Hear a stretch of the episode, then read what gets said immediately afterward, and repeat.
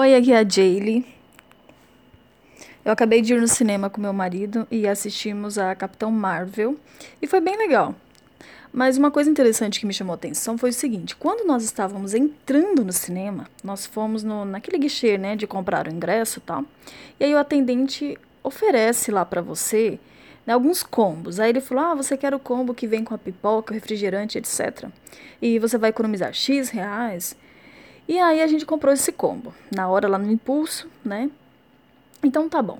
E na surpresa, foi assim que aconteceu, beleza. Aí compramos e fomos lá pegar a pipoca na outra fila, né?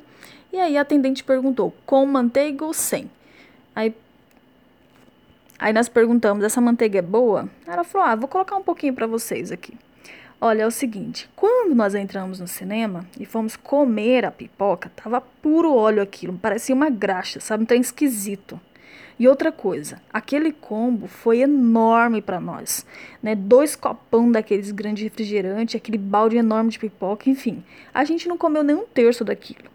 Normalmente eu compro a pipoca pequena e um copo só de refrigerante, pequeno também, e dá super bem para nós dois.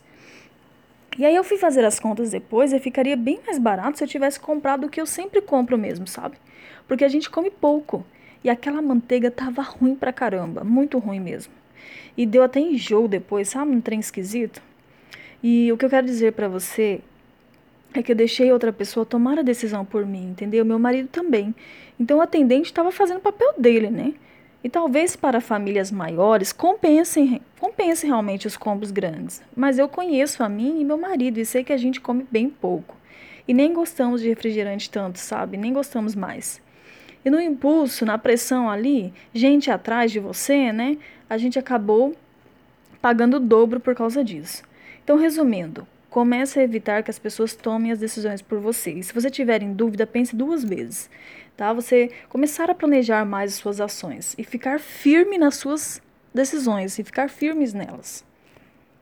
Isso acontece muito assim nos relacionamentos também, em conversas de família, tipo, ah, a cunhada falou tal coisa, mesmo você não concordando, aqui no impulso, todo mundo rindo e tal, falando mal não sei de quem, você acaba falando junto, ou qualquer outra coisa, sabe?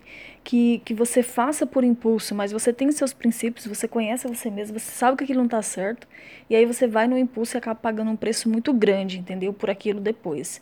Então, foi um exemplo aí que aconteceu, foi só uma pipoca, tudo bem, mas eu não vou mais cair nisso, entende?